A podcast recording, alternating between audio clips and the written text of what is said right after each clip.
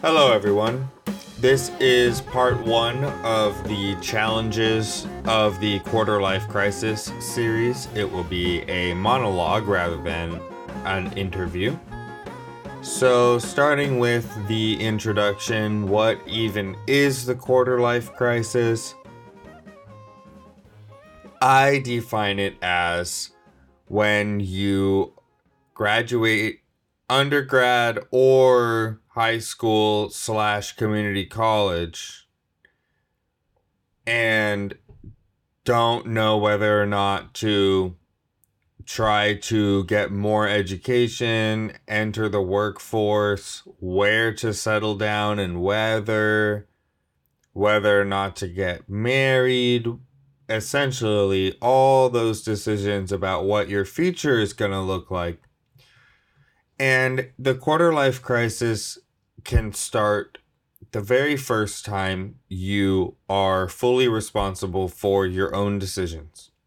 So if you are independent from 18, then you can start your quarter life crisis then if you are on your parents' dime until you're out of college, or on even if you're not on your parents' dime, scratch that. If you're on anyone else's dime, so if you take on a lot of debt to go to college, you now have some kind of external duty or responsibility that you didn't have before that stretches on into the future. And the quarter life crisis starts when you have to independently confront all of those challenges. So it can go on for a very long time 10 years, um, sometimes sometimes indefinitely all the way sometimes the midlife crisis and the quarter life crisis stretch on where you never really figure yourself out. It's all about quote unquote figuring yourself out and quote unquote getting yourself together. So, the more challenges you have, the worse it's going to be. And for some people, there's no crisis at all. So, with that, I will start talking about my own quarter life crisis situation in the hopes that it can help anyone who can relate um, with this entire podcast as far as the monologues go. I try to say what I wanted to hear, or not what I wanted to hear, but what I could have heard, or what I think could have helped me to hear when I was going through these challenges and alone, because I never really sought out any help or advice. I was I didn't have any kind of I didn't have any self-confidence at all. And so I thought that advice and solutions were for better people almost or for more capable people. So lack of self-confidence I think comes from lack of affirmation in my case because once you're an adult, you no longer get any affirmation because you don't have the external duties. So if you sign up to get a degree and then get straight A's, those A's are affirmation. Like, oh well, I I signed up for this challenge and I passed it. But in the real world, I didn't have anyone ever no one ever tells you you did a good job. There's no there's there's not even hardly such thing as a good job. It's just whatever you want to do. Like you can be a bad person, a selfish business person, a kind business person, a selfish nobody, a kind nobody. Like you can do whatever you want. And the only person who you should care about there's plenty of people who can tell you i mean go to church or something if you want to be told whether or not you're doing a good or bad job and you should like you know i have started going to church again um, even as an agnostic.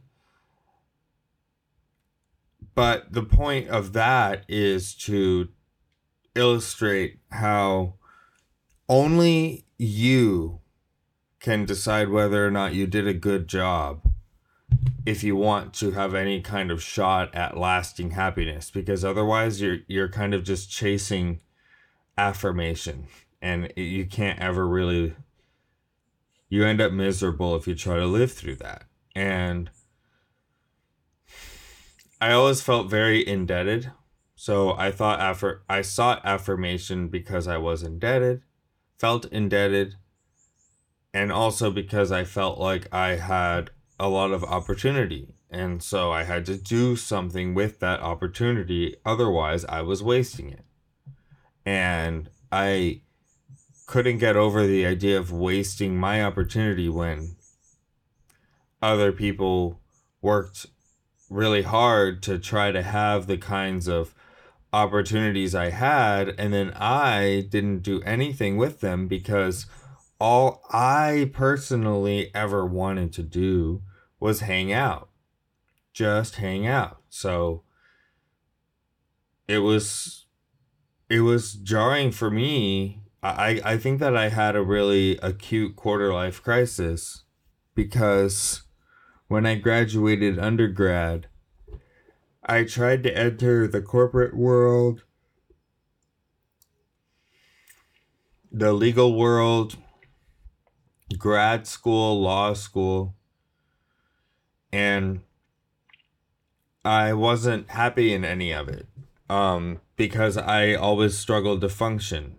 I have this podcast will also discuss social anxiety, but I will just say here that I also have so much social anxiety that it made networking and putting myself out there completely impossible until, you know, a month ago. So I'm very much just working through all of this, or currently working through all of this. So that's why I have just forgotten exactly where I was in the story. but basically, you know, I went through this phase where I had no self confidence and no sense of direction because as soon as it became about just do what you want to do, all I've ever wanted to do is get high and play video games and watch educational YouTube and read science fiction. That's what I want to do. I really like educational YouTube.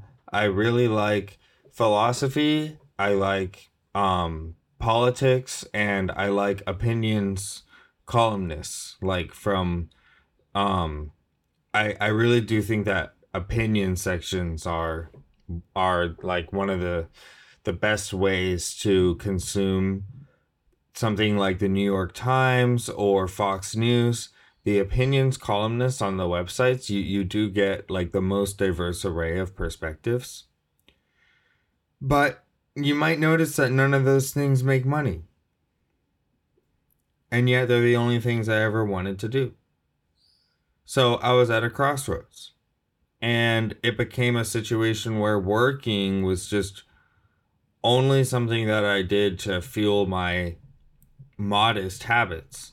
So I didn't have to work that much to just be able to hang out on my computer all day. You know, and so i i didn't work very hard i didn't work that much or very hard and i had this sense of guilt that i had wasted so much potential and you know i'm only talking about just a degree a college degree and good health you know and it's like well how many people would kill to be an American, a newly graduated American, you know, early 20s, healthy, this and that, like life ahead of them. And then I just quote unquote threw it away, I felt like. So I was really deep into it, you know. For a very long time, I was suicidal because I was consumed with guilt. Like, oh, well, I'm never going to be what I thought I could be or what I thought I would be. And it can be jarring to suddenly realize that you're not going to be one of the heroes.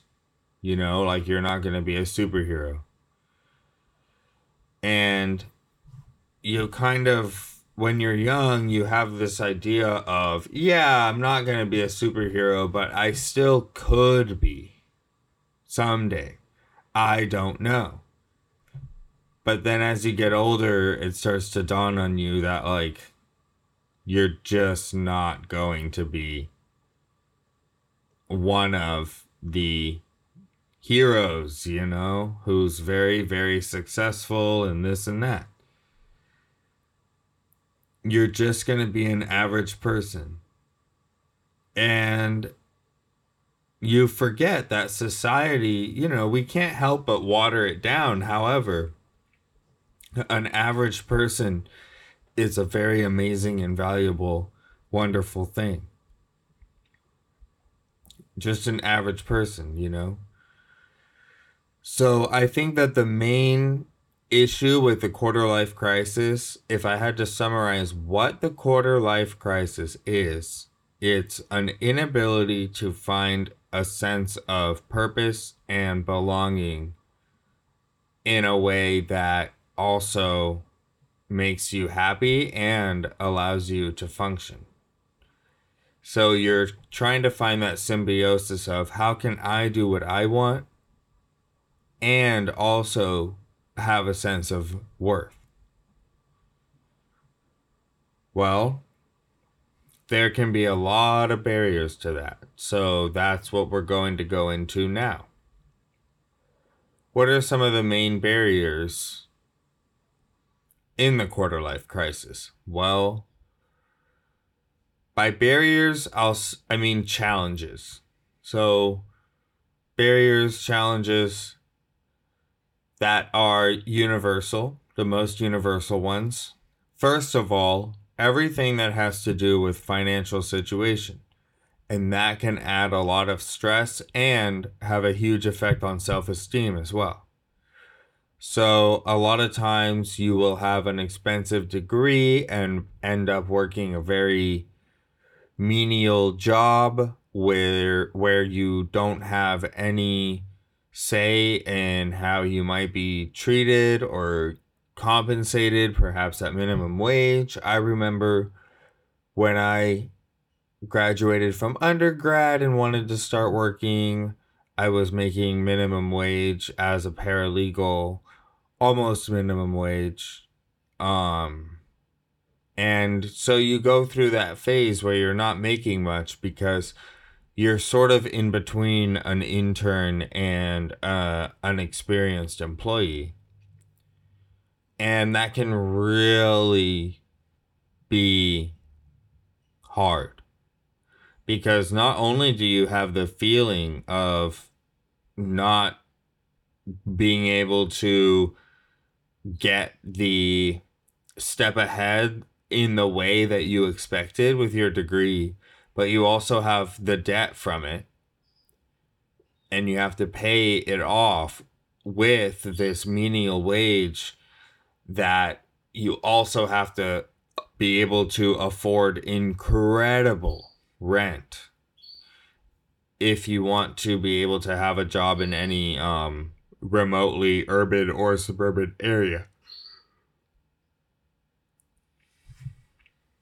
Especially depending on where you live. But cost of living's going up everywhere, you know, every hotspot. So you've got a lot of rent, a lot of debt, and not a lot of money, and not a lot of self esteem.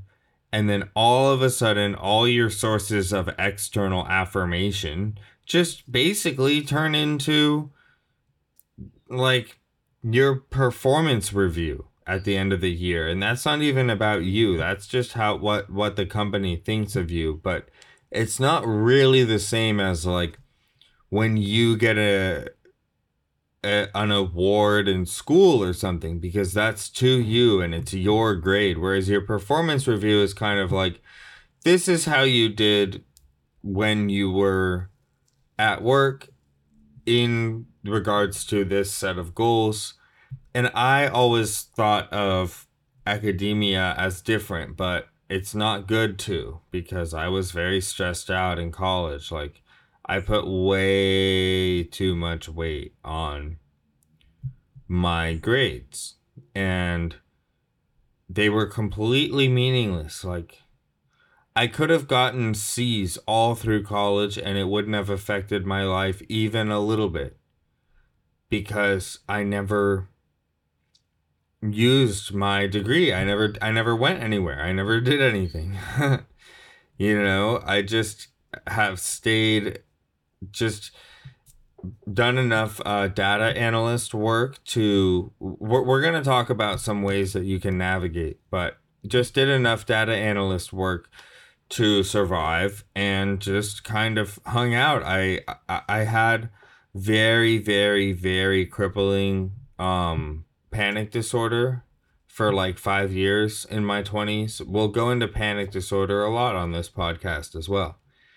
So I had panic disorder, so I was living I lived with my grandparents for a lot of years and that really helped me. I was lucky enough to have you know, I could live with family and be you know and commute fine and and live fine so um that helped me during that era and then now i live with my partner.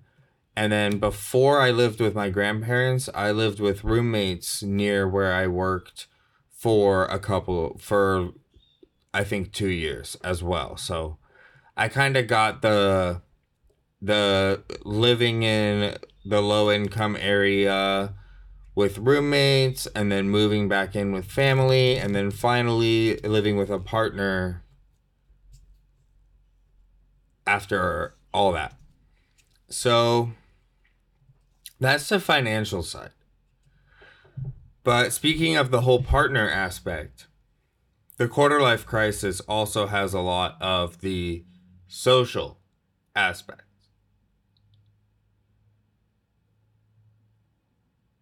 for me personally, it was very hard because all the people you grow up with, they scatter, right? So the people you grow up with scatter and go all over. And then the people you get to know in college scatter and go all over. And then all of a sudden you're dropped off and you almost you don't have any I I didn't have anyone. So like I started working in Los Angeles and I did not know anyone in the whole city, even though I didn't even, I grew up like an hour away from it and I still didn't know anyone in the city. I had social anxiety and was introverted, so I, I never, I had a hard time getting to know people and so the most my main social interaction while I lived in Los Angeles was through high school friends visiting me every now and again. And you know, I was never the, that close to those high school friends, and so it didn't take long for me to just not really have any kind of social scene other than online um, gaming I've always liked to game, and then I would also, you know, I really like YouTube shows like PBS Space Time and and other like physics and lectures and things, and so I almost formed a kind of like I felt like I was part of a community just because I was listening to kind of what was going on and staying plugged in. Uh, also on politics too, like very involved in politics, just in terms of following it. And I kind of got a sense of community because I was plugged into the world, you know. But I didn't get a sense of worth because I felt like I was just observing without doing anything. or at least not doing enough or doing what I could do. And it's hard when you get hit with all this stuff at once with having to figure yourself out and then you lose your social circle too unless you're really lucky. So you know it can hurt. But there's a lot of other people in the same exact situation. It's just like college right? Oh i don't know anyone. Well neither does anyone else. So you're fine And so that's kind of how it works with, or well, that's sort of how it can work. If you go to meetups and other things, any kind of hobby, and the issue that I ran into with that aspect actually was all of my hobbies were like male centric and I'm straight. So, you know, what I was into paintball, snowboarding, Escape from Tarkov, the video game, and some other like very heavily male dominated like it was my guy friends who I knew who did that stuff. And so my partners, like my girlfriends, were always sort of like totally separate from the rest of my social group. Like, and and and I I I didn't spend that much time in any social group. What I mean by social group is the rest of my friends. Like my friends were really disjointed and lived in totally different parts of the world and stuff or the country. So like I would go visit one friend for a snowboarding trip, maybe once or twice a year. And then I would go, you know, like, then another friend would be, be in LA. Maybe, you know, I would have, I, I had my, my friend actually end up living in LA for like a year and a half. So that was lucky, you know, but it was always changing there's no permanence and you don't even know what you want to do and you get to see everyone else be more successful than you and do a better job than you. You know at least that's how i thought of it. So purpose and motivation. The final set of challenges are the existential ones. You have the financial ones the social ones and then the existential ones. The first existential element is the sense of purpose and motivation that we've kind of already covered, sprinkled through this whole thing. And then also your ability to function if you are ill, which is kind of a whole separate issue because I have both manic depressive, which is uh, bipolar, and panic disorder and also social anxiety to the point where I won't talk to people or network because I I I feel like everyone hates me and has disdain for me when I'm in the depths of my mental illness.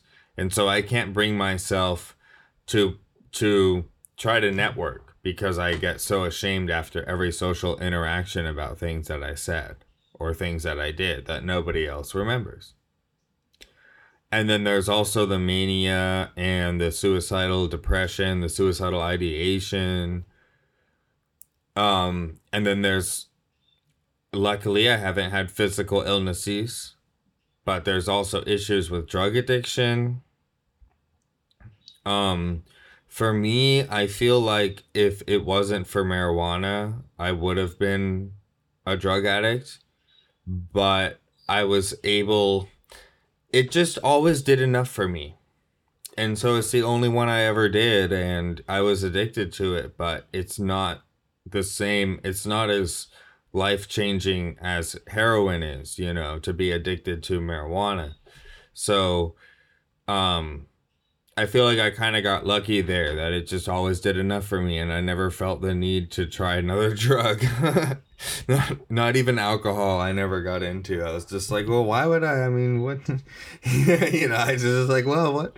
I just want to, you know, because I love being high and watching lectures and playing video games. I do the same, I do both at the same time because this is what I figured, guys. This is why this podcast, like, I learned all this random stuff because I figured that if I could watch a PBS Space Time episode, I couldn't fully understand it because I'm not, you know, I don't know enough.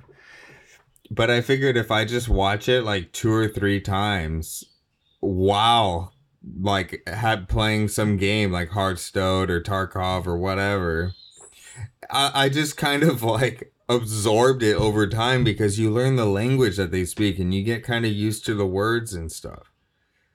So, um, I want to try to communicate all those hours. You know, it's like, yeah, you know, this took me 16 hours to absorb, and this is kind of what I got out of it. Because I've noticed that there's all kinds of perspectives that I listen to, but I also want to interview people that I know so that you can show I, I want to show how everybody has value if they've survived, you know?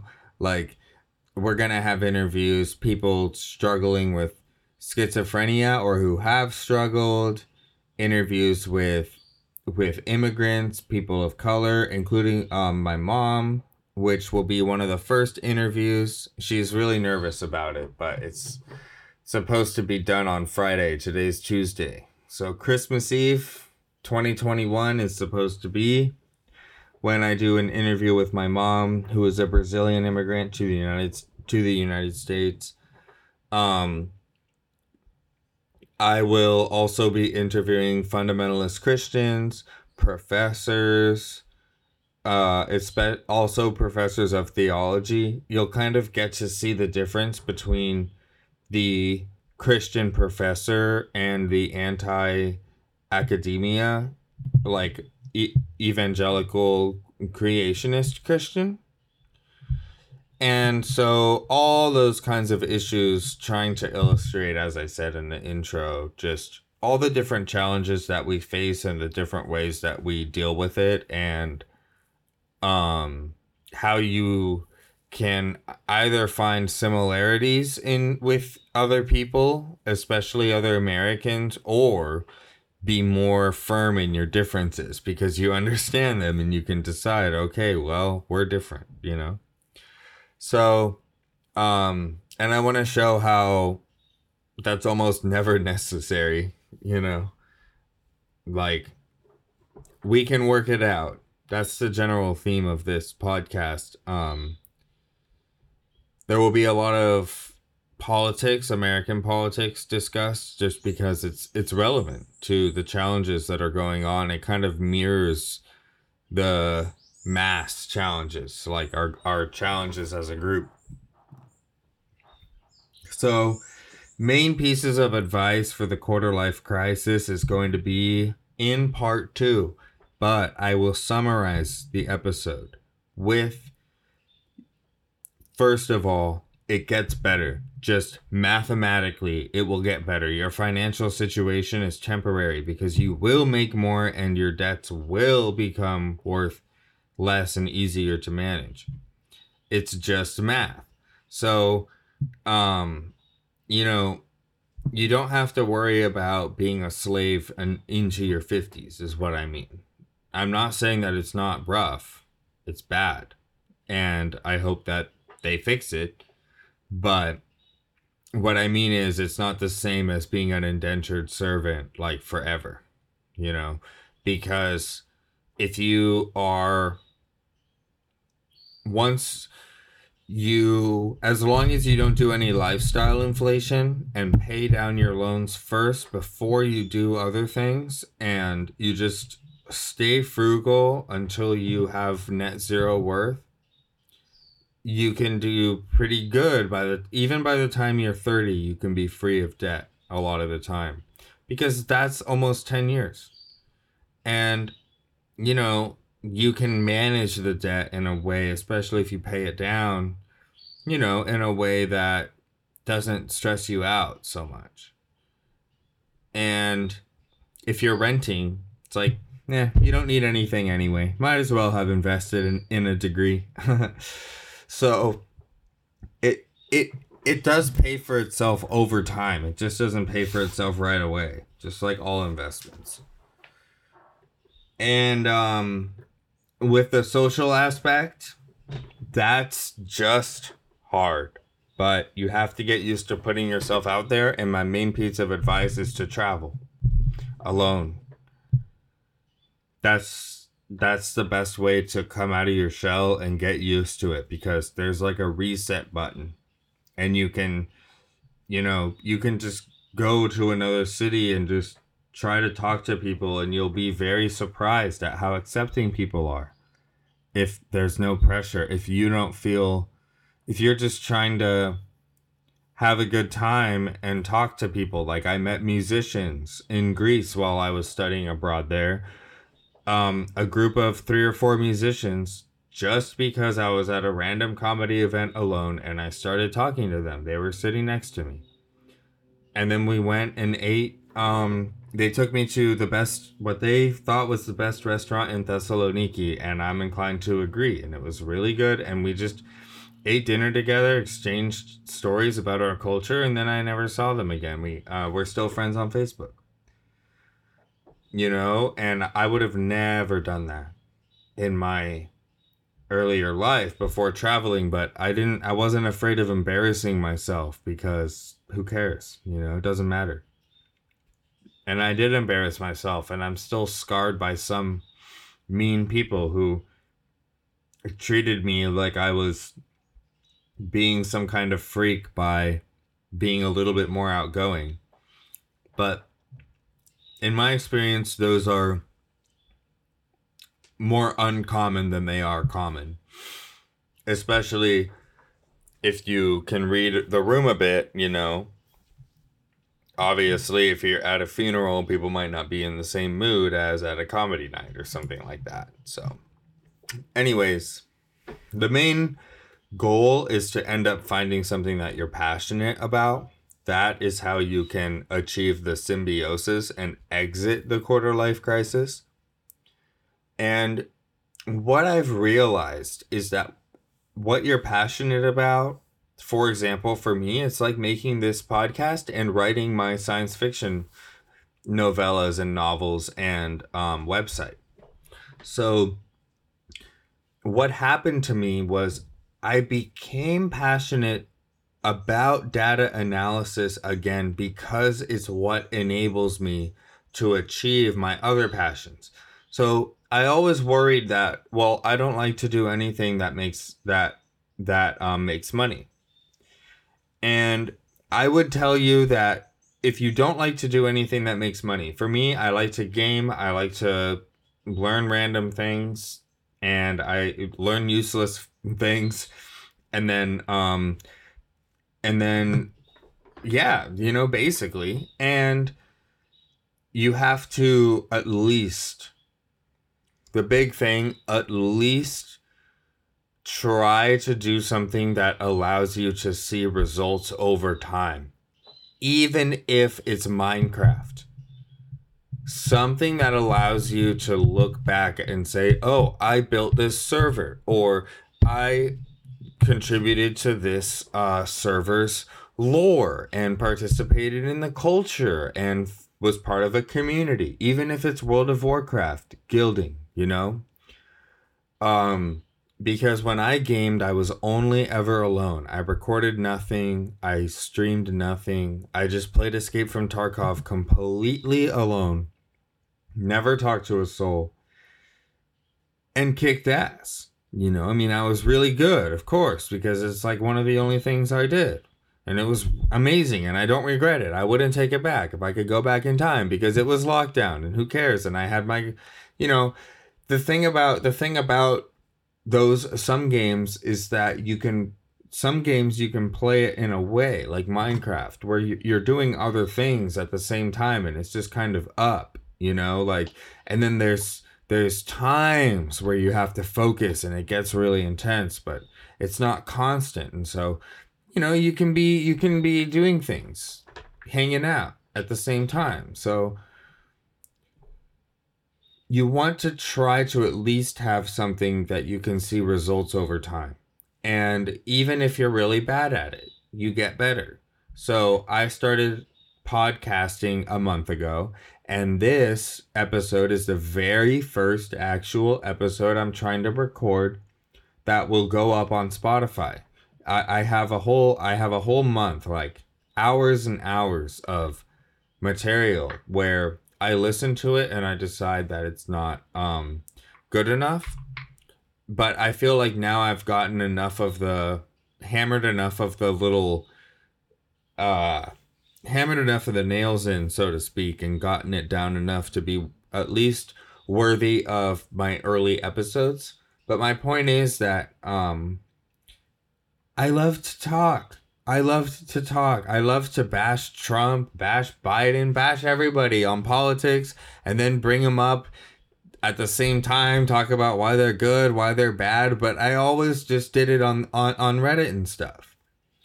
And I would say, guys, like I would read it all the time and just try to turn all that into something that you can look back on. And then what'll happen is that will allow you to see ways in which maybe it could be turned into something. And then you'll appreciate, even if you're not lucky enough for it to be something that also makes money, you'll appreciate your job more because it enables you to achieve something that you want to achieve. And um, your job can become, you can start doing independent contract work with less hours. We'll talk about all that in the second um, the second episode, but you know, if if you go into something like accounting, you can really manage your work life balance in a way that's you know, rather ideal. So there's a lot of avenues with technology to achieve that as well. We're looking at almost 40 minutes, which is my longest episode so far, but I think that it's really important because I almost didn't make it through the quarter life crisis and I was miserable for a lot of it. So, this is a good part one. Part two will go a little bit more elaborate and specific on solutions. And then the rest of it will be an indefinite amount of parts that are just interviews with people regarding this issue. So if so part 3 will be an interview, part 4 interview, part 5. That's kind of how I think I'm going to do these podcasts is set the themes with part 1, part 2 monologues and then um have interviews that either are with those themes or out on their own. So with that, Thank you very much, everybody. Stay classy. San Diego, Los Angeles, San Francisco, Boston, Jalalabad, wherever you may be.